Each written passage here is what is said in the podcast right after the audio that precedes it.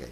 At this time, then, we will have a split sermon from Mr. Sean Witt entitled, Put on the Whole Armor of God. Mr. Witt.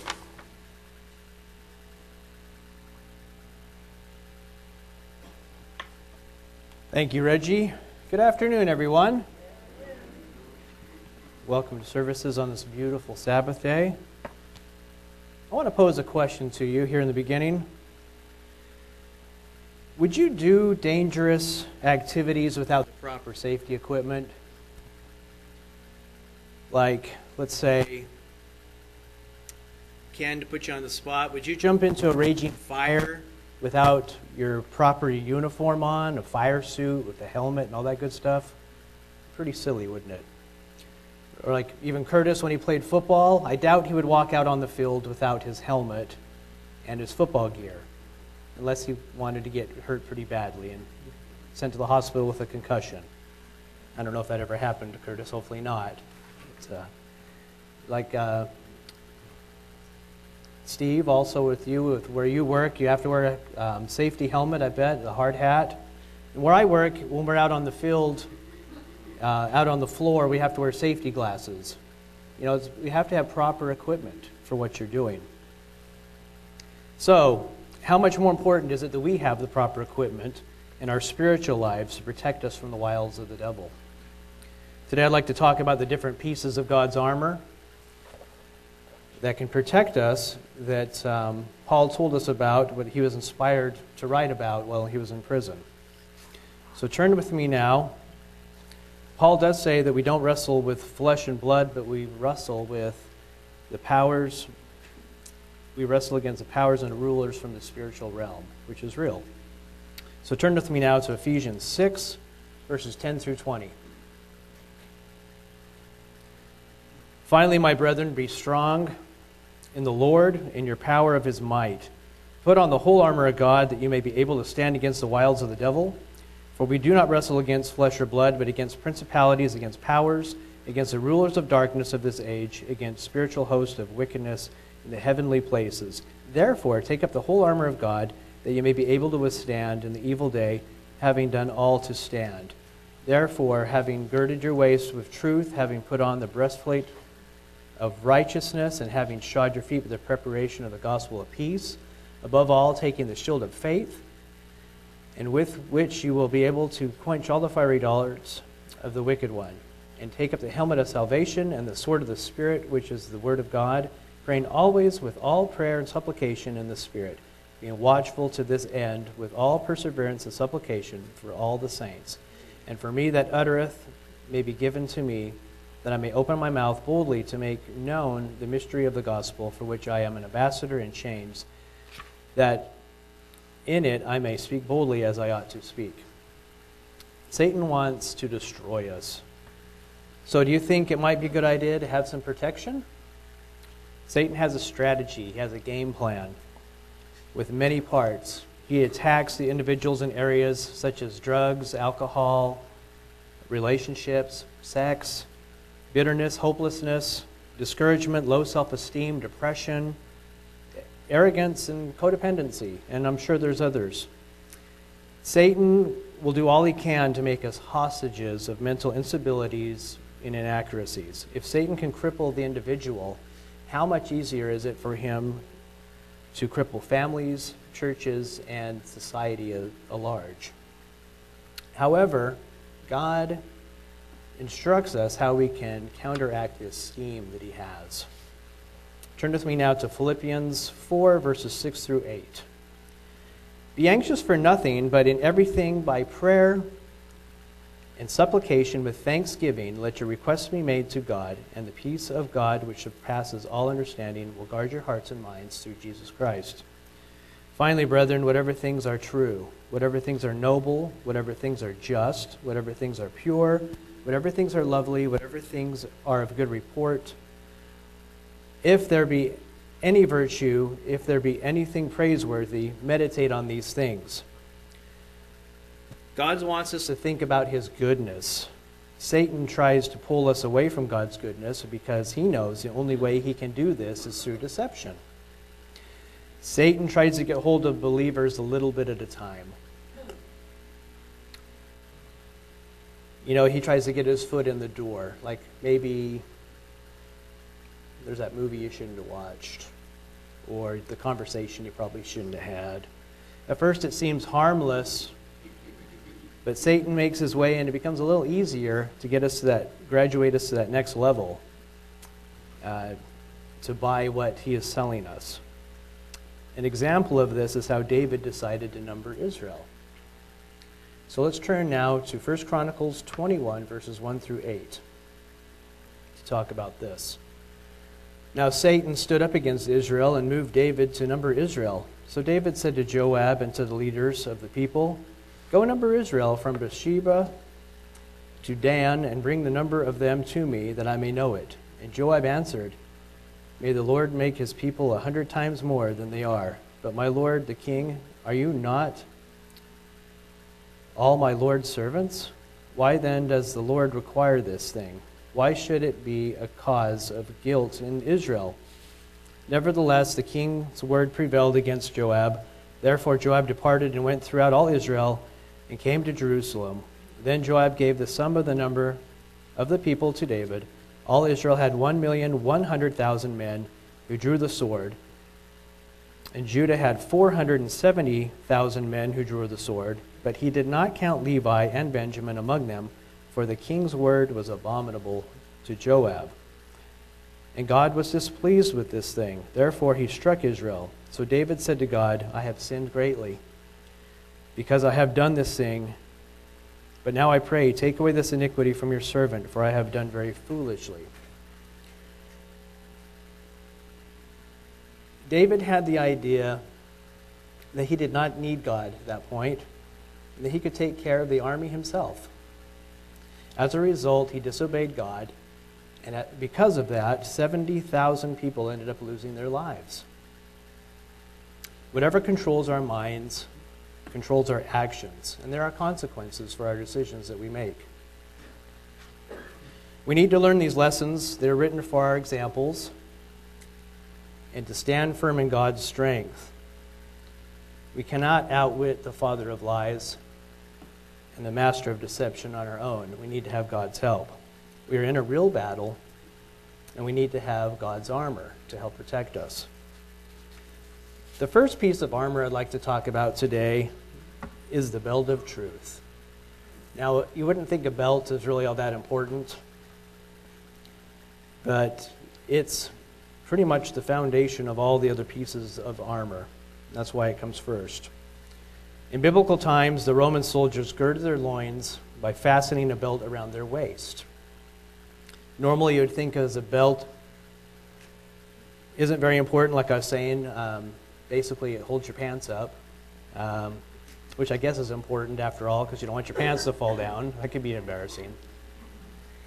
But for those of you who are superhero fans, I, I think of Batman's belt when I think of the belt of truth. I don't know if any of you watched the old series from the 60s, but Batman had all kinds of cool stuff on his belt. He had uh, the Batarang and uh, communication device, all kinds of neat things on there. And that's kind of the same as with the Roman soldier's belt, the belt of truth. It's there to hold his sword, and it's very important. It was useful to place uh, his armor, besides the sword, he had daggers and different things he could put on there as well. And it also helped him increase mobility. It also produced stability as well, holding him in place. So now let's go to Corinthians, 2 Corinthians, not 2 Corinthians, and we will read chapter 10, verses 3 through 5. For though we walk in the flesh, we do not war according to the flesh. For the weapons of our warfare are not carnal, but are mighty in God for pulling down strongholds, casting down arguments and everything that exalts itself against the knowledge of God, bringing every thought into captivity to the obedience of Christ. When you wear the belt of truth and operate with it, aligning your mind, will, and emotions under God's view, no matter on the matter of His truth, He will empower you to fight uh, your spiritual battles. He's there to help you. So let's go to Jeremiah 17 now, verse 9. And it talks about the heart is deceitfully wicked above all things, and who can know it? We need to stay close to God, away from Satan's lies. Uh, the world around us, every day we have lies. We hear lies everywhere in the media, the government, scientific community lies to us, friends, coworkers. There's a lot of deception out there, um, aka false news. You hear a lot about that these days. Let's go on now to Matthew 24, verses 24, to examine this some more. For false Christs and false prophets will rise and show great signs and wonders to deceive, if possible, even the elect. It seems that Satan is setting the groundwork of skepticism and doubt of almost everything that surrounds us in this life. First, we hear that butter is okay, and then they come out with a study and say, well, actually, butter's bad. And then we, we hear that salt is good. No, well, salt's bad. So it's hard to know what's real and what is not out there. We hear uh, global warming, uh, climate change, you know, is taking over, and um, we're going to destroy the earth. And then we also hear that it's a big hoax, um, the money-making hoax, this false data from the scientific community. There's just a lot of uh, lies out there. We don't know all the facts. It can be hard to know the truth, what is false and what is real. But we do know that God is truth. So let's now go to John 8, verse 32. And you shall know the truth, and the truth shall be make you free. God is all truth. He cannot lie. He's the only one who lives and exists in a state of absolute truth. He is the source of our freedom and stability and our victory. Now, the second piece of armor I'd like to talk about is a breastplate of righteousness. It is likened to righteousness having put on the breastplate of righteousness. And that's referring to Ephesians 6:14. We're not going to turn there this time, but I just want to mention that soldiers at the time had another piece of protective armor to ward off enemy blows. It was a shield. But during the heat of the battle, those blows could come from unexpected directions, where there could be too many to ward off with just a shield. So the breastplate provided protection against unexpected and against overwhelming numbers. Like if there was many soldiers coming around hitting, the, if you had your shul- your sh- uh, shield up, you know there might be another soldier coming from this side to whack you on this side, and the breastplate would protect you on the other side because the shields were quite large, but if you've got a whole bunch of people around you, you can't block everybody with the shield, so the breastplate helped quite a bit.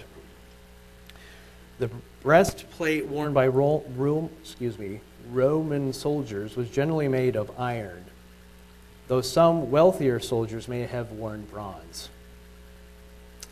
And it considered uh, it was over overlapping piece of metal connecting to the front and the back sections for protection on both sides.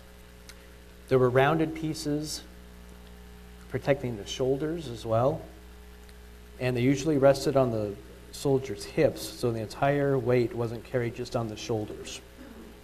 The overlapping pieces allowed for more flexibility and movement. This piece of armor protected vital organs of the soldier during battle. Clarke's, Adam Clarke's commentary says the following As the, the breastplate defends the heart and lungs and all those vital functionaries that are connected in what is called the region of the thorax, so this righteousness defends everything on which the man's spiritual existence depends. Righteousness simply means being or doing what is right. The belt of truth comes first because there cannot be righteousness apart from truth. You have to have truth first before righteousness. There are two sides of righteousness being righteous and doing righteous, righteousness. Now let's go to James 4, verses 17. Therefore, to him who knows to do good and does not do it, to him it is sin. What is our intent? What are we doing? Are we doing things on the hour to show uh, a sense of pride. I mean, is that why we do things to show what we're doing is a a prideful thing? Or maybe it's fear based of what we do. God sees what is deep inside of us and measures the motivation of all that we do or don't do if we're doing things for the right reasons. We need to view sin like God does. We need to not make excuses. Let's look at the example of Lot.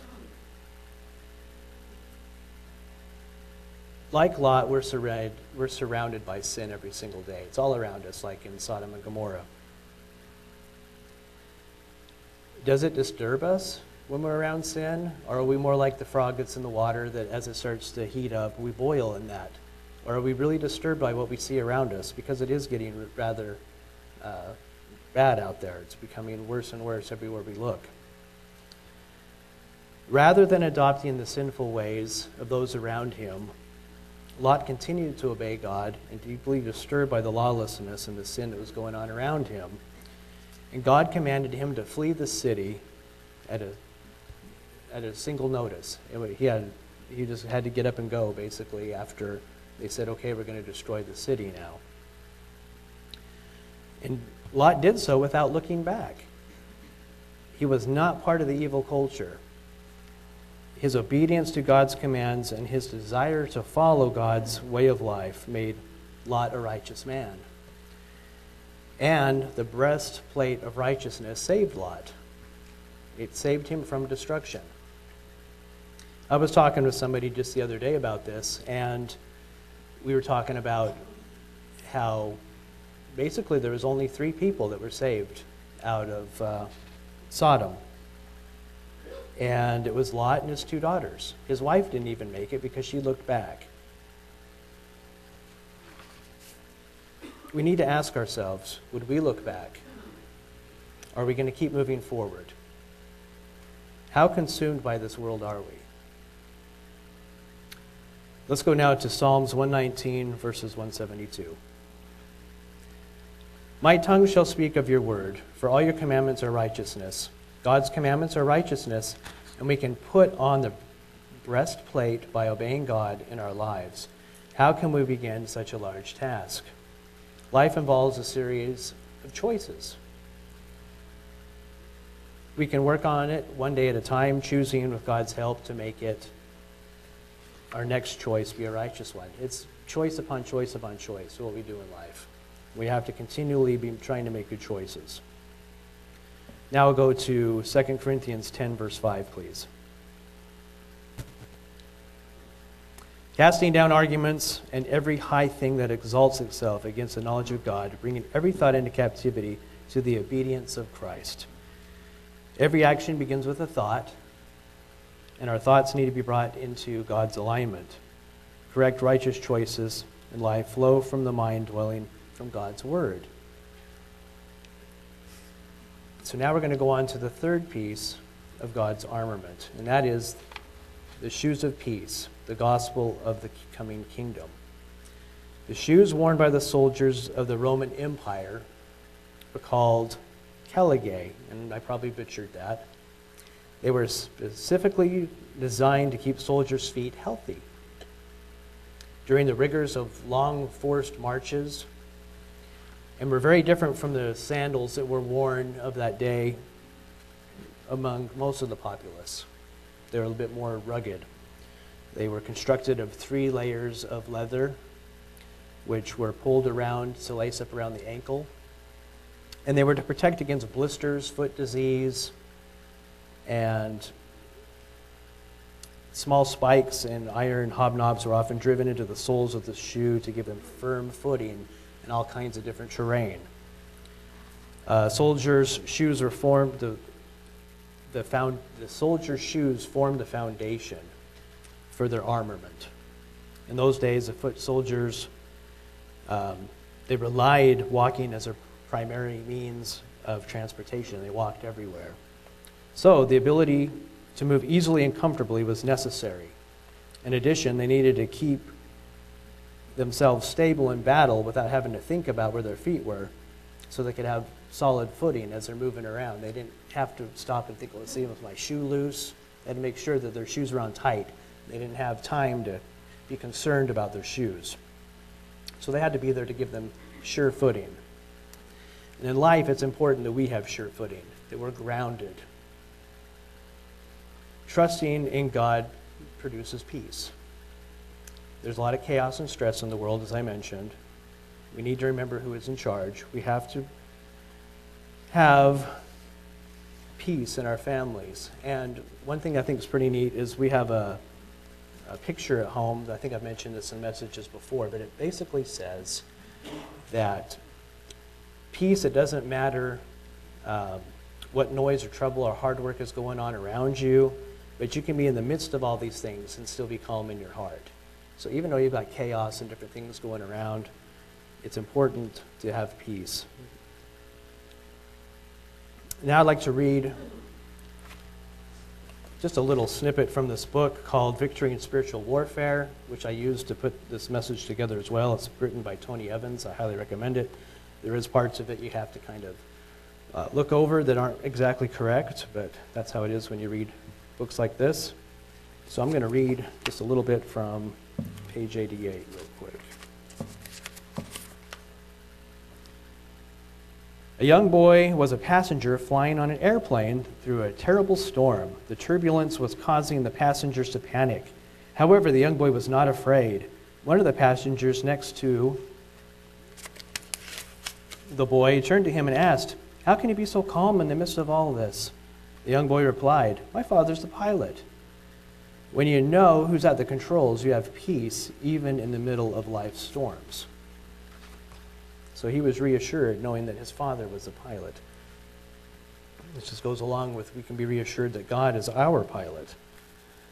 During the ministry on this earth, Jesus Christ made multiple references to the gospel message.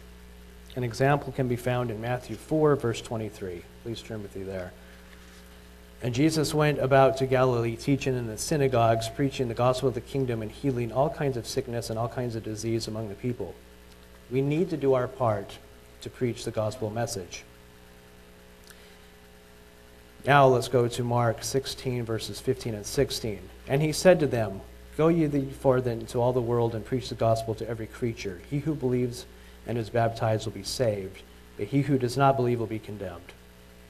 We do not know who God may have in our path, but we need to set a right example at all times so we can uh, be a right example to other people that may be coming along that God is calling. Now go with me to Romans 10, verses 15. And how shall they preach unless they are sent, as it is written? How beautiful are the feet of those who preach the gospel of peace, who bring glad tidings of glad things. And I'd like now to go to Isaiah 2, verses 2 through 4, which further, further expounds on this. Now it shall come to pass in the latter days that the mountain of the Lord, the house, shall be established in the top of the mountains.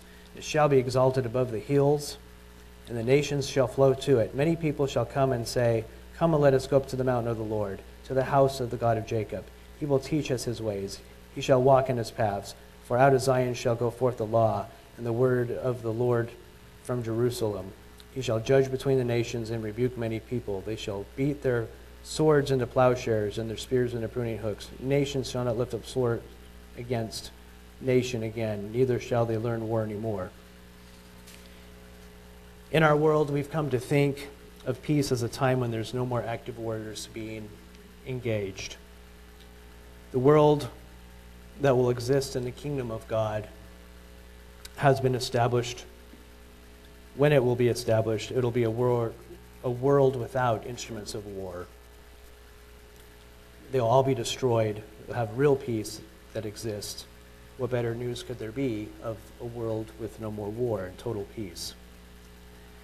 So, we talked about the shoes of peace and the gospel to come, and that we need to be spreading this gospel as well.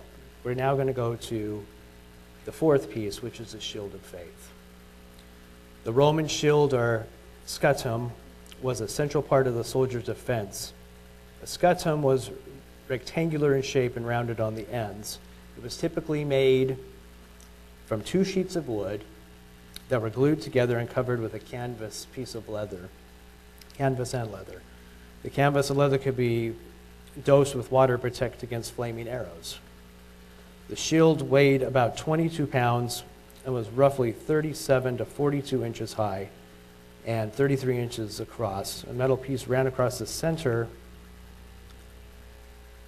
of the shield so it could be used as a weapon to punch or push forward as well to keep people off.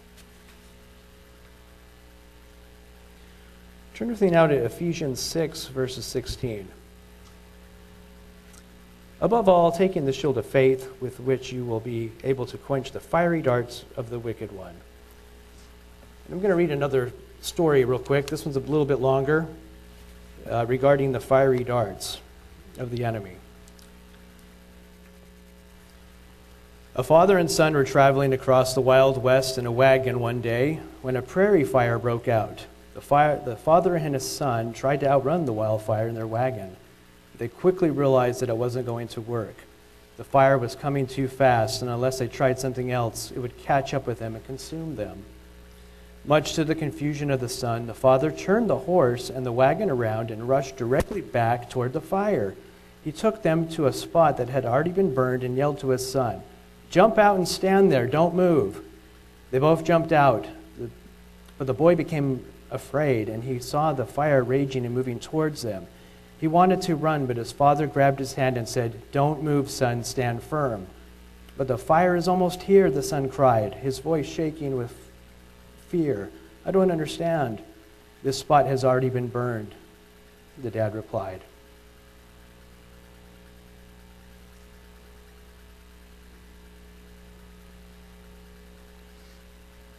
There is nothing left here for the fire to grab.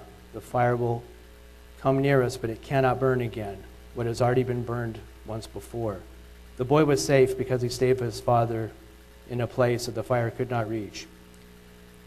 As Satan battles you in spiritual warfare, he wants you to step away from the ground that has already been burned in the spiritual realm, which is Jesus Christ. Jesus has already been crucified and his resurrection has already secured the victory. Satan cannot touch you when you stay close to Christ. If you stay firm and stand firm in the center of the safest location where the victory is already been accomplished, you will stand victoriously because Satan can't reach you there.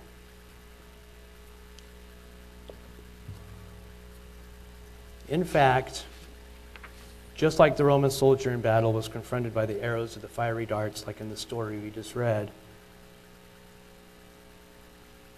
the, from the enemy, we too can be attacked at times from every angle and by the wiles of Satan. The shield of faith, the armor that God has given us to defend us, can help us against those attacks.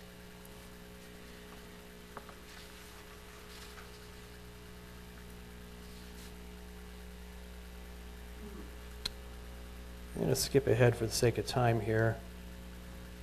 And let's see. The Apostle Paul, or Peter, I should say, paints a vivid picture of how we should humble ourselves and hold up the shield of faith against Satan. Now let's go to the fifth piece of armor, the helmet of salvation. The Roman helmet, known as a galea, could vary quite a bit in design since mass manufacturing didn't exist at the time. They were all different sizes and shapes. Each helmet was created individually. There was also a variation in the helmet design over time during the life of the empire. As time went on, they changed a bit. Usually the helmets are made of metal, though poorer soldiers had ones that are made of leather. And they might have pieces of metal, like um, fortified to them. The most obvious value to the helmet was to protect against blows to the head. Helmets usually had cheek plates which protect the face against blows, metal piece at the back to protect the neck. In addition, during the early first century, the helmets began to include a brow ridge uh, to provide protection to the eyes as well. And a helmet protects a soldier against damaging blows to the head. Spiritually speaking, the helmet of salvation provides hope and protects the mind against anything that would disorient or destroy a Christian, such as discouragement or deceit. Let's now go to Thessalonians 5, verses 8 through 9. But let us who are of the day be sober, putting on the breastplate of faith and love, and as a helmet, the hope of salvation. For God did not appoint us to wrath, but to obtain salvation through our Lord Jesus Christ. God's promise to do his part is bringing salvation to us. That cannot be broken. Remember, God cannot lie. The Apostle Peter refers to this hope as a living thing, something that cannot decay, cannot be defiled. It is something that spiritually should motivate us and sustain us throughout our lives. Let's go to uh, 1 Peter 1, verses 3 through 4. Blessed be the God and Father of our Lord Jesus Christ, who according to his abundant mercy has begotten us again to a living hope through the resurrection of Jesus Christ from the dead, to an inheritance incorruptible and undefiled, and that does not fade away, reserved in heaven for you. In a world where there's nothing permanent, the promise of salvation, made possible by the sacrifice of Jesus Christ, never fades away. It's a promise that we have. It represents stability in an unstable world. It gives hope to, in the worst of circumstances, enabling us to fight against despair and discouragement. The helmet also protects the eyes of the soldier, enabling him to maintain physical vision. Spiritual vision allows the Christian to fix his eyes, him or her, on the goal, pressing forward without distractions and detours. I want to go to uh, Hebrews 12, verses 1 through 2.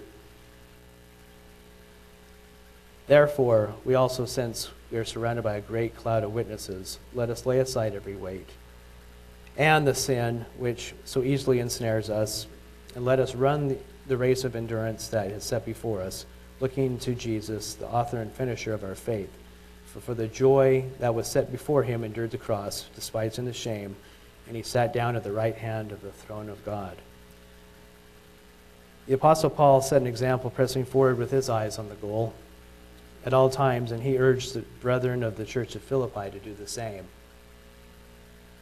A soldier going into battle without his helmet would have instantly exposed himself to the deadliest of blows.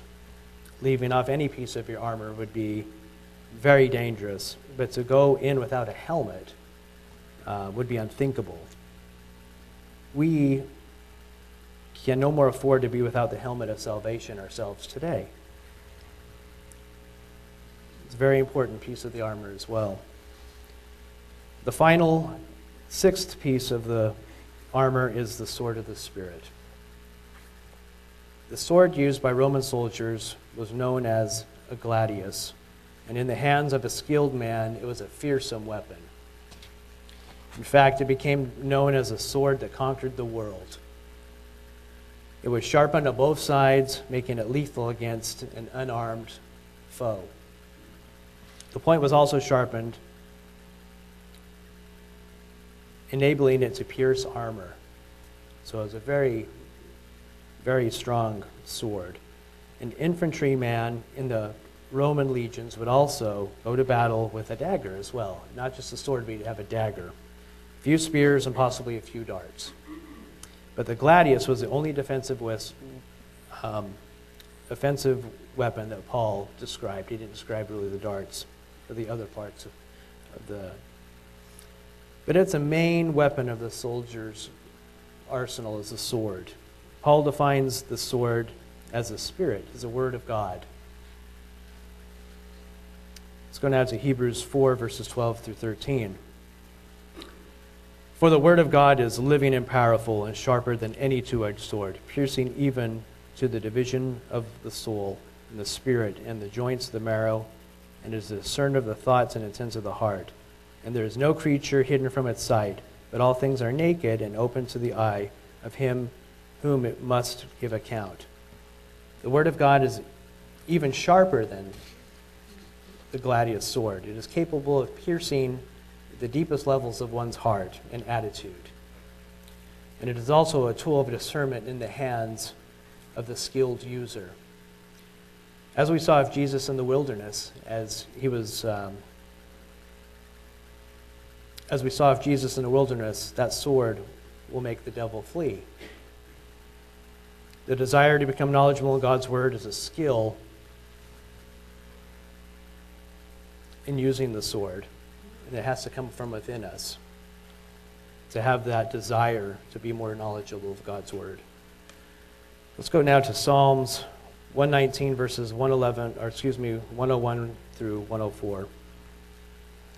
I have restrained my feet from every evil way that I may keep your word. I have not departed from your judgments, for you yourself have taught me. How sweet are your words to my taste, sweeter than honey to my mouth. Through your precepts I get understanding. Therefore I hate every false way. This is an attitude and an approach that David had to God's word that can make us a skilled spiritual warrior. He loved God's word and he uh, sang about God as well. He made psalms singing praise to God. Now let's go to Hebrews 5, verses 12 through 14.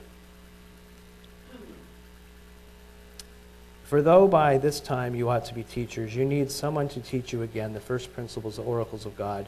You may have come to need milk and not solid food, for everyone who partakes only of milk is unskilled in the word of righteousness, for he is a babe. But solid food belongs to those who are full age, that is, therefore, who by reason of use have their senses exercised to discern both good and evil. Our training and skill levels are up to us, how we choose to use the armor. We are to use God's word to discern those thoughts and attitudes that are contrary to God's way, and use the sword to bring those attitudes and thoughts into captivity.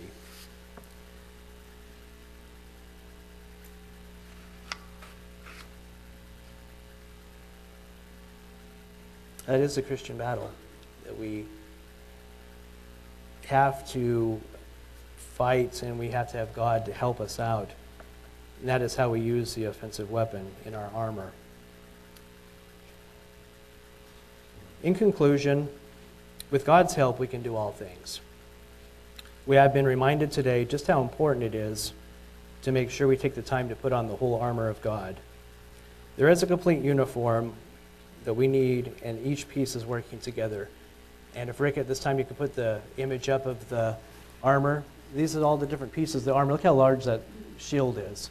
We've got the helmet of salvation, uh, the belt of truth, the sword of the Spirit, and we've got the, the shoes of peace, protected by the gospel, the breastplate of righteousness, and uh, shield of faith. That is the full piece of all the armor. We can't just have on parts of the armor, we have to have the whole thing. And you can show that image now of the, the ring.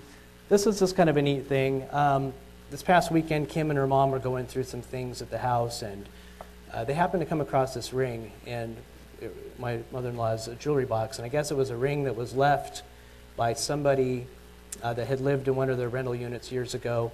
But I just thought it was pretty neat, the timing of all this, because obviously it's a Roman soldier's um, crest, you know, the helmet, and I thought that was pretty neat. Um, with me giving this message right now, and I, I can wear it and you know think of having God's armor on. It's another reminder. But I thought it was kind of a neat thing to share that God's you know um, just doing something neat like that. But we need to remember there is a real spiritual battle going on behind the scenes. Um, we may not see it, but it's real. And if we still have time, I know we ran kind of long. Um, I have a video I'd like to show. It's about three minutes long. Thank you.